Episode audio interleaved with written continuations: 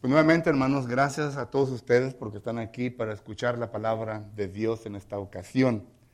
Les doy gracias a los ancianos de esta congregación, nuestro hermano Julio, hermano Armando, ¿verdad? Y pues son los únicos, hay alguien más. a todos los ancianos, ¿verdad? Por la oportunidad que me dan de estar ante ustedes en esta ocasión para predicar la palabra de Dios. Y pues como siempre, hermanos, andamos a la carrera. Venimos de Corpus, llegamos a Houston, predicamos ahí, ya venimos acá y de aquí nos vamos para Amarillo y de Amarillo pues ya nos regresamos al Valle de Texas. Pero este, pidemos las oraciones eh, de parte de ustedes por nosotros mientras que andamos viajando y predicando la palabra del Señor.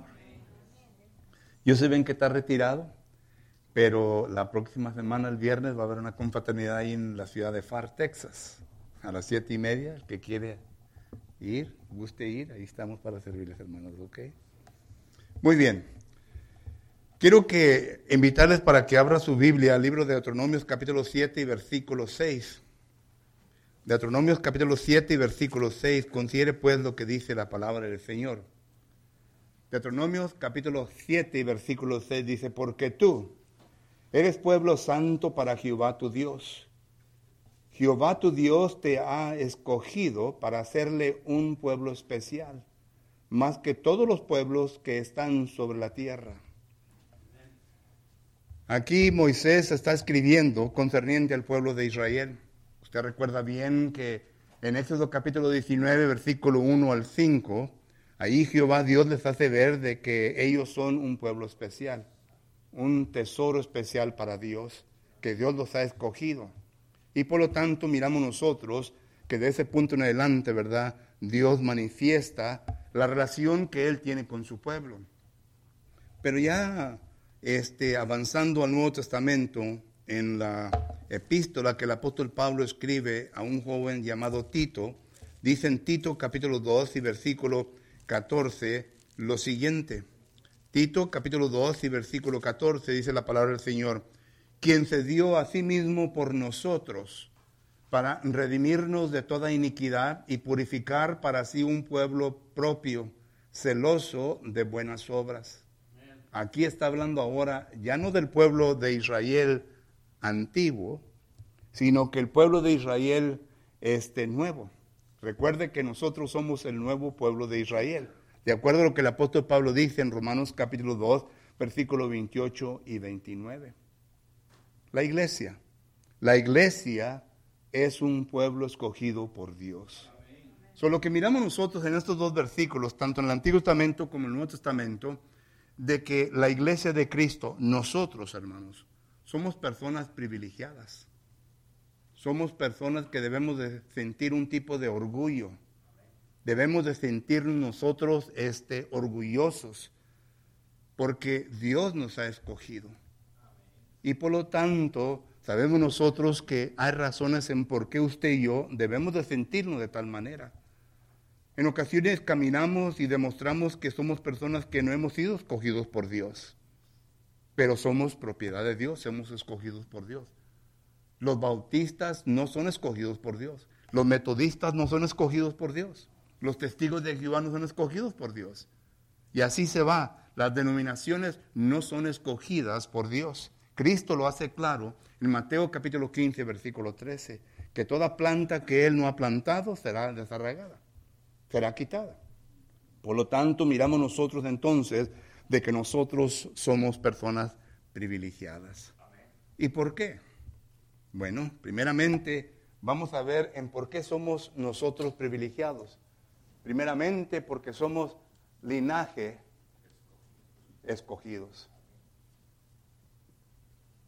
linajes escogidos. ¿Y qué quiere decir esta frase? Ya seguramente saben el texto, ¿verdad? Primera de Pedro, capítulo 2, versículo 9. Vosotros sois linajes escogidos, real sacerdocios, nación santa, pueblo adquirido por Dios, para que anunciéis las virtudes de aquel que nos ha llamado de tinieblas a su luz admirable. Pero primeramente, estamos viendo las razones en por qué usted y yo somos pueblos adquiridos por Dios, por qué somos pueblo este, que debemos de sentirnos orgullosos y privilegiados, primeramente porque somos linajes escogidos. ¿Qué quiere decir esto? ¿Qué es lo que Pedro nos está enseñando?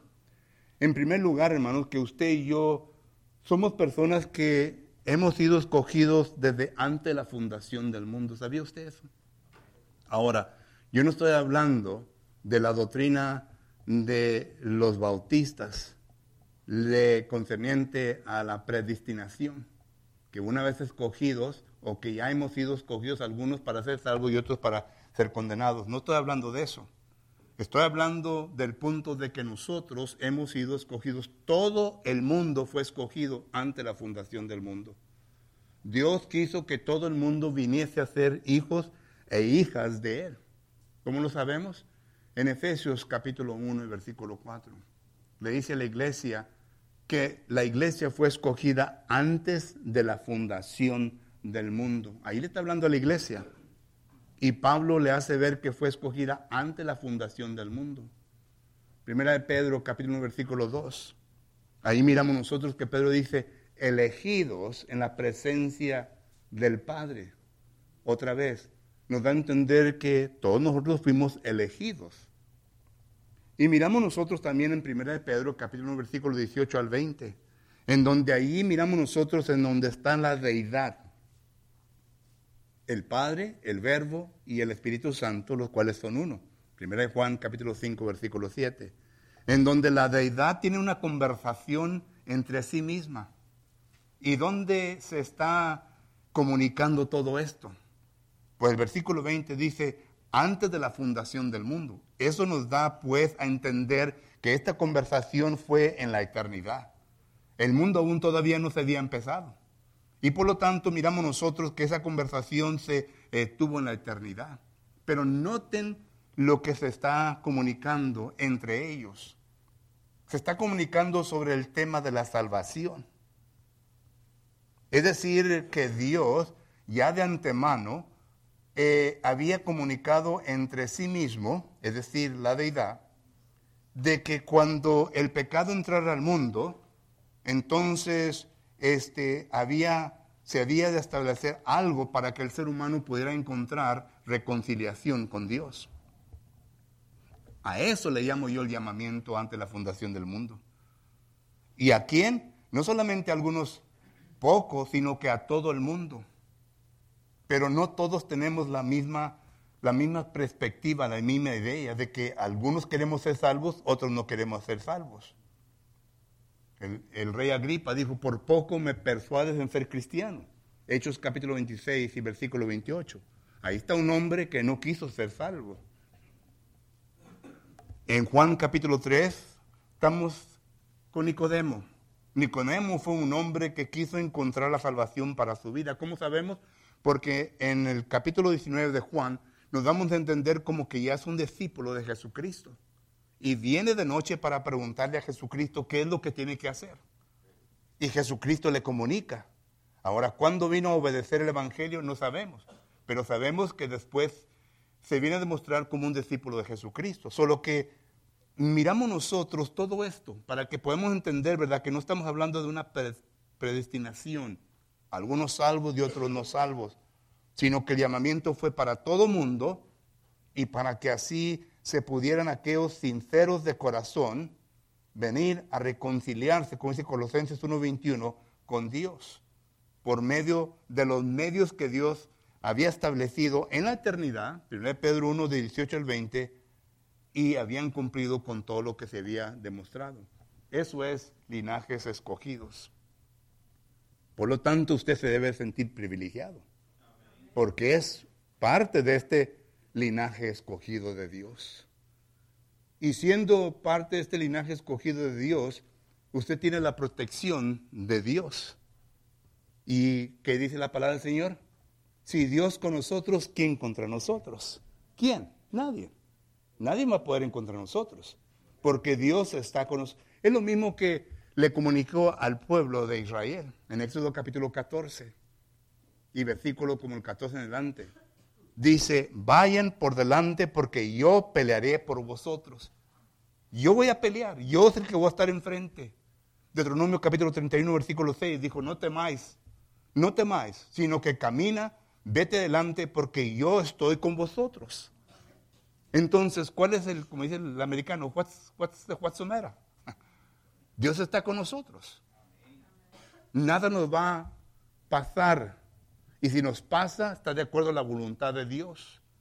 Porque Dios es el que está en control de nuestra propia vida. Somos linajes escogidos. Pero noten el segundo punto que miramos nosotros aquí en este versículo. El segundo punto que miramos nosotros aquí en este versículo es que dice que somos sacerdotes, linaje escogido, sacerdocio santo. Sacerdocio santo. Y cuando hablamos de esta frase, tenemos que entender que usted y yo, tanto hombre como mujer, somos sacerdotes de Dios. Y la pregunta es entonces, si yo soy sacerdote de Dios, ¿qué pues entonces tengo como responsabilidad? Pues primera de Pedro capítulo 2 versículo 5 le da la contestación a esa pregunta. Dice en primera de Pedro capítulo 2 versículo 5 dice lo siguiente. Dice, "Vosotros también como piedras vivas, sed edificadores como casa espiritual y sacerdocio santo para ofrecer sacrificios espirituales aceptables a Dios por medio de Jesucristo. Ahí está. Somos sacerdotes y siendo sacerdotes, siendo el sacerdocio santo de Dios, Dios nos ha encomendado, como dice Tito 2.14, a toda buena obra. Y toda buena obra se viene a encerrar todo lo que usted y yo necesitamos que ejecutar como personas quienes somos hechuras de Dios. Hechos capítulo 2, versículo 10 dice, vosotros sois hechuras de Dios. Hechuras de Dios, pueblo querido por Dios, por medio de Jesucristo. ¿Para qué? Para envolvernos en las obras que Dios nos ha establecido desde antes la fundación del mundo las buenas obras. Y cuando empieza la iglesia en el día de Pentecostés, capítulo 2, versículo 42, note lo que dice ahí la palabra del Señor. Dice, y perseveraban y perseveraban en la doctrina de los apóstoles. Noten como que ya se va cerrando de algo general a algo más específico. La doctrina de los apóstoles es una doctrina que usted y yo como sacerdotes debemos de estar al tanto y debemos de entenderla para que la podamos ejecutar como el sacerdocio de Dios. Ya no tenemos el tabernáculo como lo tenía el pueblo de Israel en el Antiguo Testamento, pero sí tenemos las reuniones cada semana en donde venimos nosotros y ofrecemos qué? Sacrificios espirituales. ¿Y cuáles son esos sacrificios espirituales? Según el culto, hay cinco elementos que usted y yo debemos de participar. Y debemos nosotros de ser santos para poder participar en esos, en esos puntos. Recuerde que Dios no acepta nada, nada que esté contrario a la voluntad de Él. Juan capítulo 9, versículo 31. Dice, Dios no oye las oraciones del pecador, sino que de todos aquellos los que hacen la voluntad de Dios. Mateo capítulo 7, versículo 21. No todo aquel que me dice Señor, Señor, entrará al reino de los cielos, sino que todo aquel que hace la voluntad de mi Padre. La voluntad de Dios es la que tenemos que estar haciendo y la que debemos de hacer. Eso nos viene a poner en, este, en esta situación, ser unos santos de Dios. Porque Dios es lo único que acepta. Dios acepta aquello lo cual es santo, que es como olor o grato hacia Él. Entonces, cuando vengamos a orar, cuando vengamos a dirigir cantos, cuando vengamos a demostrar una clase, cuando hagamos todos aquellos cinco elementos que la palabra del Señor nos enseña, necesitamos que estar bien con Dios. Aún estando en términos equivocados con nuestras esposas, hermanos, Dios no escucha nuestras oraciones. Primera de Pedro capítulo 3 y versículo 7. Note lo que dice. Primera Pedro capítulo 3 y versículo 7 dice la palabra del Señor. Vosotros maridos igualmente vivir con ellas sabiamente, dando honor a la mujer como a vaso más frágil y como a coherederas de la gracia de la vida, porque vuestras oraciones no tengan, para que vuestras oraciones no tengan qué? Estorbo. Solo que cositas tan pequeñas así, hermanos. Necesitamos que ser santos. Nosotros tenemos que ofrecer eh, eh, frutos espirituales, sacrificios espirituales, pero tienen que ser santos. Y es lo que Dios quiere. ¿Recuerdan el Antiguo Testamento en Levítico capítulo 10, versículo 1 y 2? Aquellos sacerdotes que ofrecieron qué? Fuego extraño. ¿Qué les pasó? Si hoy día Dios pudiera hacer eso, ¿verdad? Con cada uno de nosotros. ¿Qué sucedería cuando un hermano esté al frente ofreciendo fuego extraño? ¿Mm? Sería triste, ¿verdad? Dios espera que nuestros, nuestros este, sacrificios o frutos que le vengamos a ofrecer, cuando vengamos al altar, sean santos.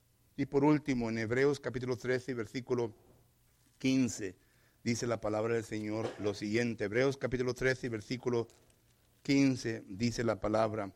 Así que ofrezcamos siempre a Dios por medio de Él sacrificios de alabanza, es decir, frutos de labios que confiesan su nombre, que confiesen su nombre. Y su nombre es que santo, admirable, ¿verdad? Solo que entonces nosotros tenemos que entender que somos privilegiados porque somos sacerdocio santo. Y necesitamos nosotros que demostrar este, esto en nuestra vida. Pero tercero, tercero, dice linaje escogido, real sacerdocio, ¿qué? Nación santa. Nación santa. Otra vez, hermano, la santidad es necesaria. ¿Qué es lo que dice Hebreos capítulo 14?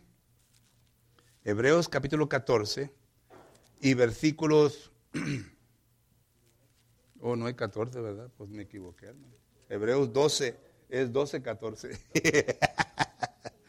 Hebreos 12, 14 dice, seguí la paz con todos y la santidad, sin la cual nadie verá al Señor y la santidad. Seguir la santidad. Porque sin la santidad nadie verá a Dios. Entonces nosotros tenemos que entender que debemos de ser santos. Debemos nosotros de estar en esta condición delante de Dios. Pero usted y yo sabemos bien, mientras que estemos revestidos de carne y sangre, mientras que estemos revestidos de carne y sangre, en ocasiones es imposible, ¿verdad? de llegar a este punto. ¿Por qué? Porque si acaso yo dependo únicamente en mi carne, en mi propio en mi propia perspectiva, el resultado será muerte. Salmos capítulo 14, versículo 12 dice que el camino del hombre, cuando el hombre ordena sus pasos, cuando el hombre pone todo por delante, el fin es qué? Muerte. Lo vuelvo a repetir en Proverbios capítulo 16 y versículo 25. Incluso el profeta Jeremías dice en capítulo 10 de versículo 23, el hombre no es para ordenar sus propios pasos. No podemos. Así que necesitamos nosotros la ayuda y es por esto que Jesucristo le dice a sus discípulos, creer en Dios, creer también en mí. Es decir, no te sientan tristes, porque a pesar de que yo vaya a ascender hacia el cielo, le voy a mandar qué? Un consolador. El consolador, que es el Espíritu Santo, este es el cual nos ayuda para poder mantener una vida de santidad constantemente. Pero lo hace por medio de la palabra. El Espíritu Santo ya no obra de una manera milagrosa como lo hacía en el primer siglo, sino que ahora el Espíritu Santo es el agente y la palabra es el instrumento que Él usa para poder santificarnos continuamente. Note lo que dice Juan capítulo 17 y versículo 17. En Juan capítulo 17, versículo 17, dice la palabra del Señor lo siguiente. Juan capítulo 17, versículo 17, dice así, santifícalos en tu verdad, tu palabra es verdad.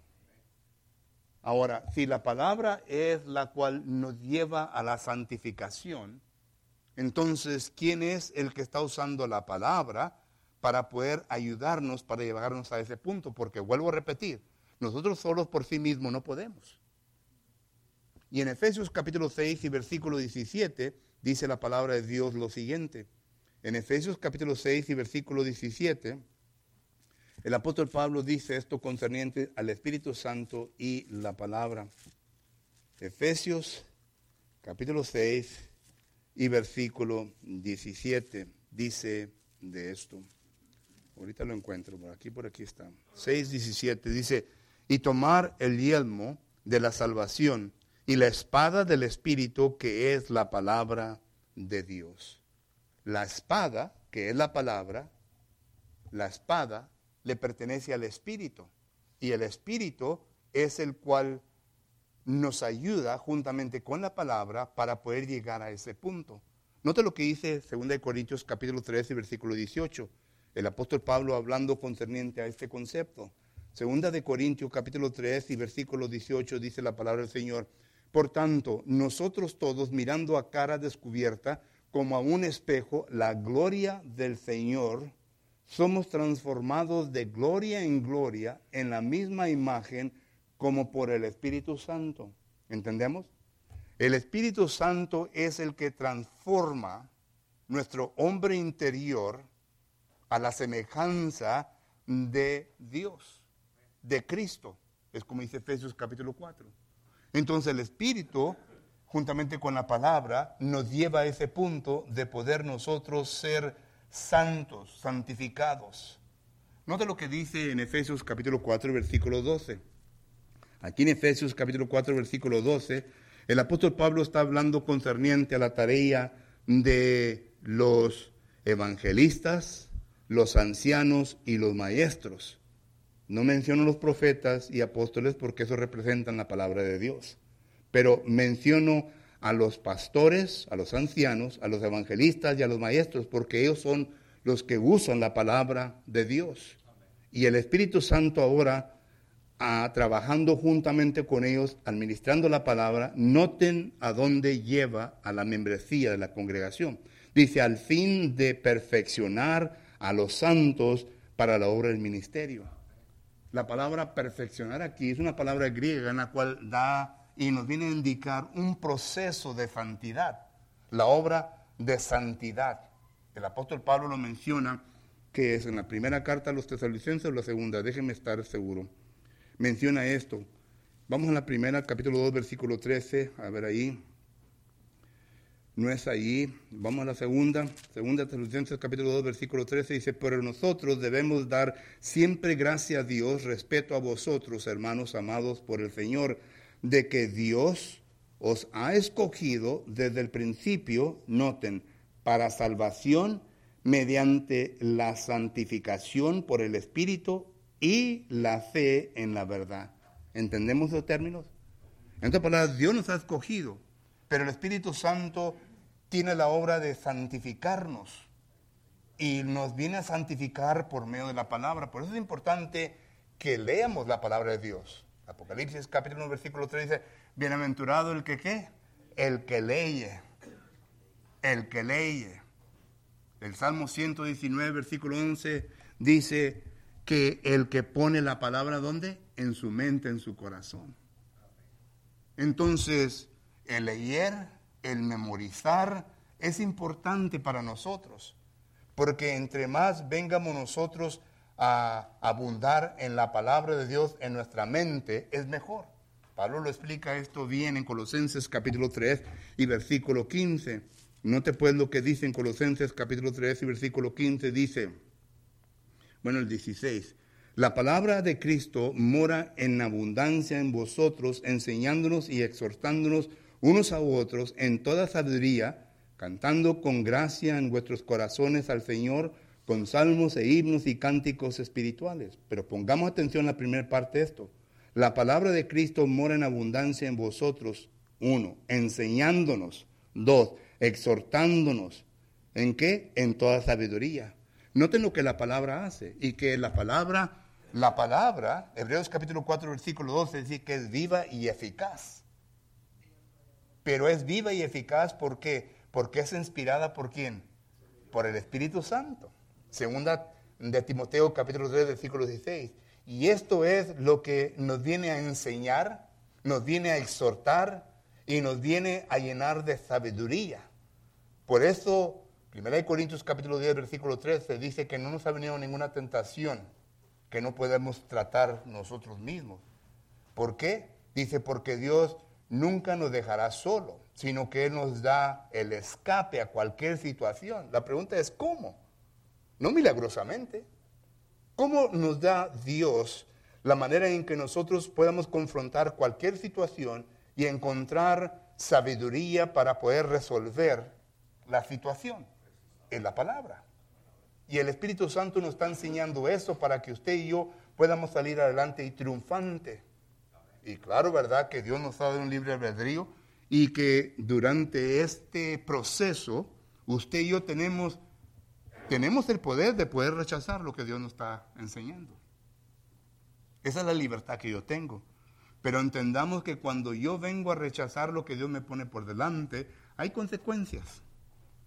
Hay consecuencias hay consecuencias. Y es lo que dice este, este concepto, este pensamiento, eh, cuando uno va al libro de, de, ¿qué es? El libro de Eclesiastés, este capítulo que es 9, 11 o 11, 9, déjenme buscarlo, Eclesiastés, note lo que dice el, apóstol, no, el escritor, en Eclesiastés, capítulo, ¿dónde está Eclesiastés? Aquí está, por aquí. Eclesiastés capítulo 9, capítulo 11, versículo 9. Capítulo 11, versículo 9. Note lo que dice. El concepto del cual estamos hablando. Se me vino a la mente este versículo para que podamos entender mejor el concepto.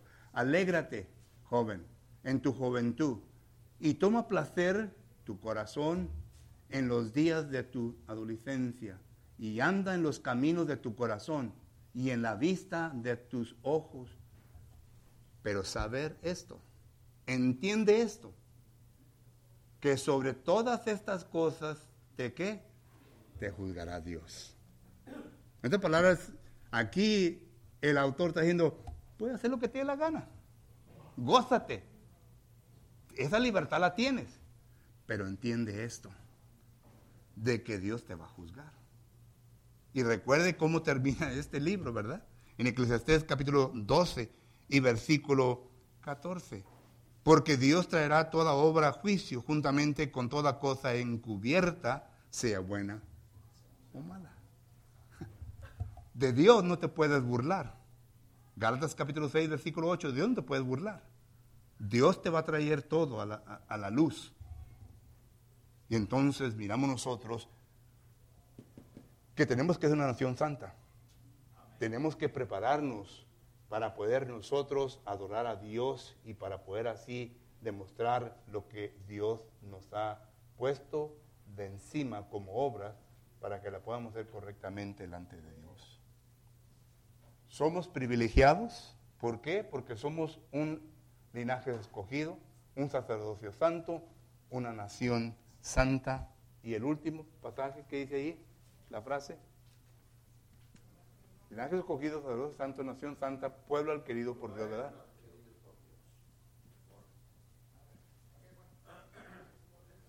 Pueblo adquirido por Dios. Escogido por Dios.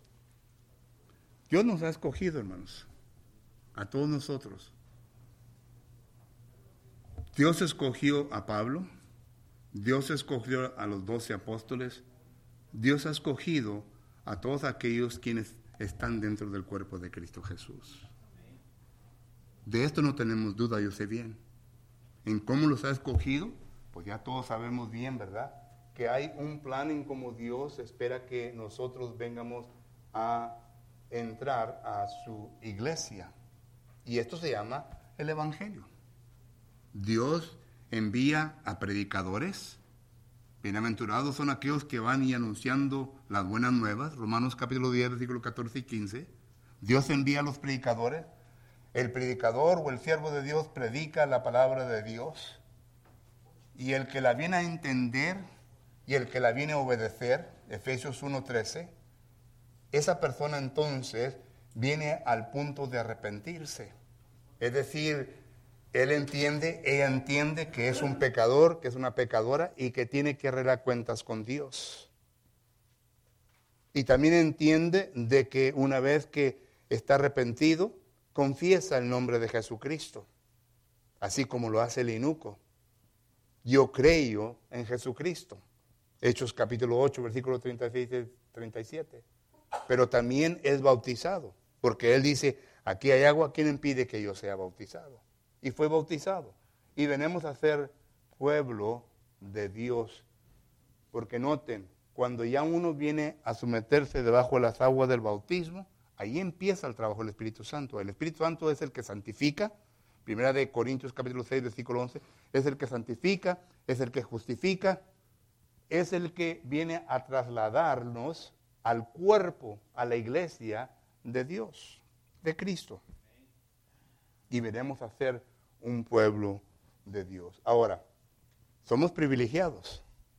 Y eh, cada privilegio trae qué? Responsabilidad.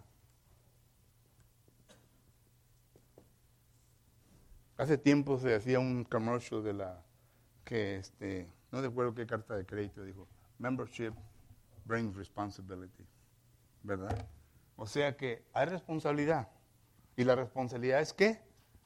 De anunciar las virtudes de aquel que los ha llamado.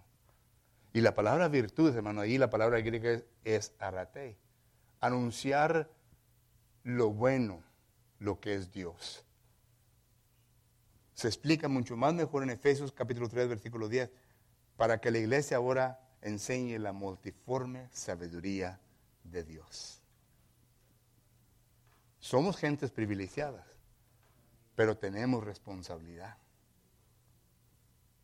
el privilegio que gozamos, también tenemos que predicarlo, también tenemos que enseñarlo a un mundo que está perdido en el pecado. Y regresamos a Mateo capítulo 25. El Señor algunos nos ha dado un don, un talento, otros que cinco talentos, otros que diez talentos. ¿A cuál es usted?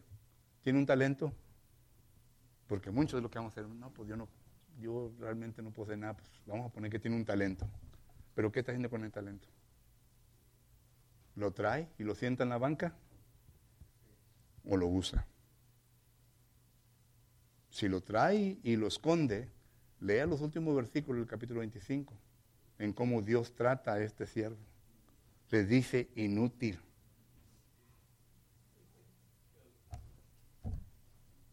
Solo que tenemos responsabilidad para que podamos nosotros demostrar, ¿verdad?, el amor que le tenemos a Dios, aquel que nos ha escogido, aquel que nos ha demostrado santo este, delante de Él, aquel el cual nos da todas las cosas. Ya me queda cuatro minutos, hermanos, y como es clase, tienen preguntas. Miren cómo esta vez sí, sí me lo llevé hasta el último, ¿verdad? Porque la última vez no, nos, nos fuimos para otro rumbo, ¿verdad?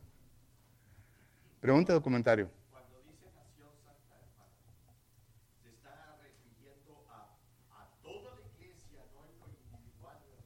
Sí, a toda la iglesia. A toda la iglesia. Lo que pasa es que para nosotros ser parte de esa iglesia, todos deberíamos de ser, demostrar una santidad. Sí. Y que todos se llamen nación santa. Sí.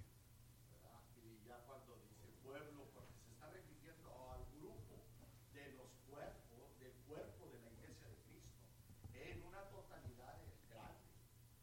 Eh, porque si miramos linajes del santo, nación santa, y luego dice cuál es la pueblo. Querido, escogido. Pero cuando dice pueblo y nación, ¿verdad? Las denominaciones tienen el concepto de que hay un paraguas y que en ese paraguas, ¿verdad? Existen los bautistas, los metodistas, etcétera. No, ningún concepto de esto se puede ver en la Biblia. Habla únicamente de la iglesia de Cristo. La iglesia de Cristo. Y local, correcto. O sea que aquí no va como predicó el, el sermón Mex Luqueiro. Mex Luqueiro predicó en una congregación bautista. Y dijo, ¿verdad?, que en ese barco, esa nave, había muchos compartamentos. Y según dice, ¿verdad?, lo representa como el cielo, la nave. y dice que llegó uno y eh, Pedro lo vino a encontrar ahí a la puerta y que lo van caminando al comportamiento, ¿verdad? Donde debe estar. Y que iba preguntando, ¿y estos quiénes son? Dijo, ah, estos son los bautistas. Y iba caminando, ¿y estos quiénes son? Ah, estos son los metodistas. Y de repente pasa por un comportamiento y dice, ¿y estos quiénes son? Dijo, estos son la iglesia de Cristo, dijo. Y ellos creen que son los únicos que están acá arriba. Es una burla. Es una burla. Porque la misma Biblia lo declara. En Mateo capítulo 25 dice que va a apartar a la izquierda a quién? Los cabritos. La misma Biblia lo declara. ¿Ustedes creen que va a haber los fariseos en el cielo? Jesús les llamó qué? Hipócritas. Mateo 23. ¿Ustedes creen que va a haber sus eh, saduceos? No. Va a ser la iglesia de Cristo y a eso los que permanecieron fieles hasta la muerte. Porque no pensemos de que simplemente porque somos la iglesia de Cristo, ¿verdad? Que ya la tenemos hecha, no. Si permaneció fiel, Apocalipsis 2.10, Mateo 24.13, entonces va a haber oportunidad. Ahora, no está en mí decir sí o no, eso le va a tocar a Dios. Apocalipsis capítulo 20, versículo 13 dice que Él es el que va a juzgar a todos vosotros conforme a vuestras obras. Eso es lo que yo no puedo decir, sí o no. Pero sí va a ser la iglesia de Cristo. Sí, hermano.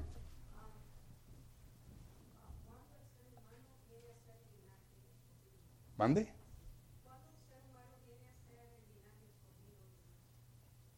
Todavía no lo entiendo. yo, yo, estoy sordo, hermano. ¿Cuándo el cristiano viene a ser linaje escogido? ¿Cuándo?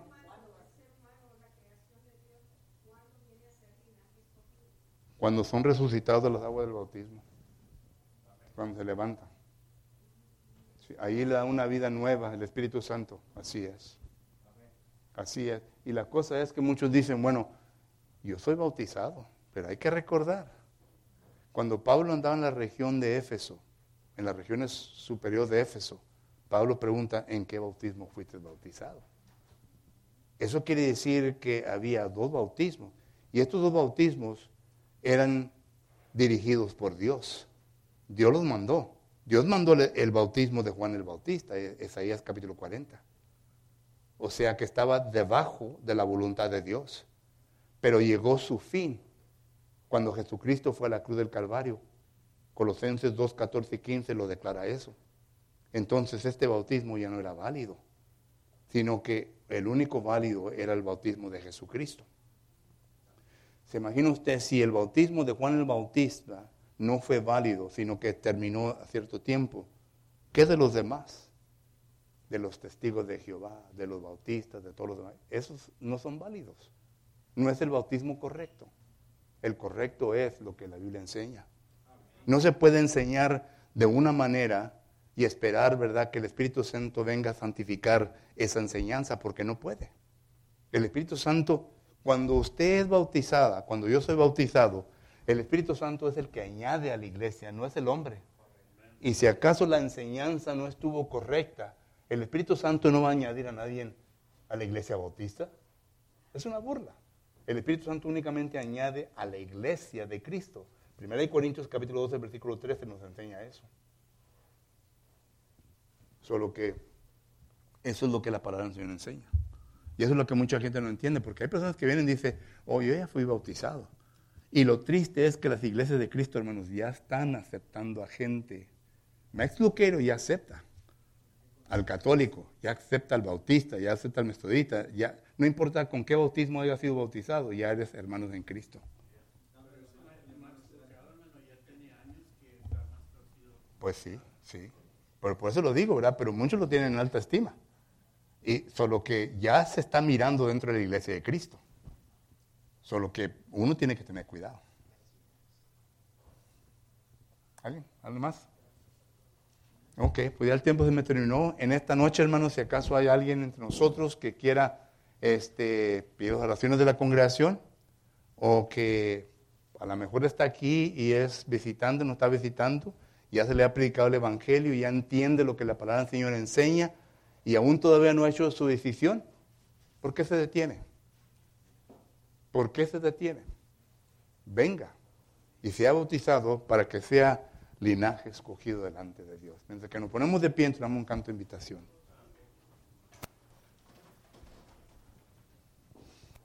Vamos a entonar el cántico de invitación. El cántico se llama Dios es amor, el Amén. 120.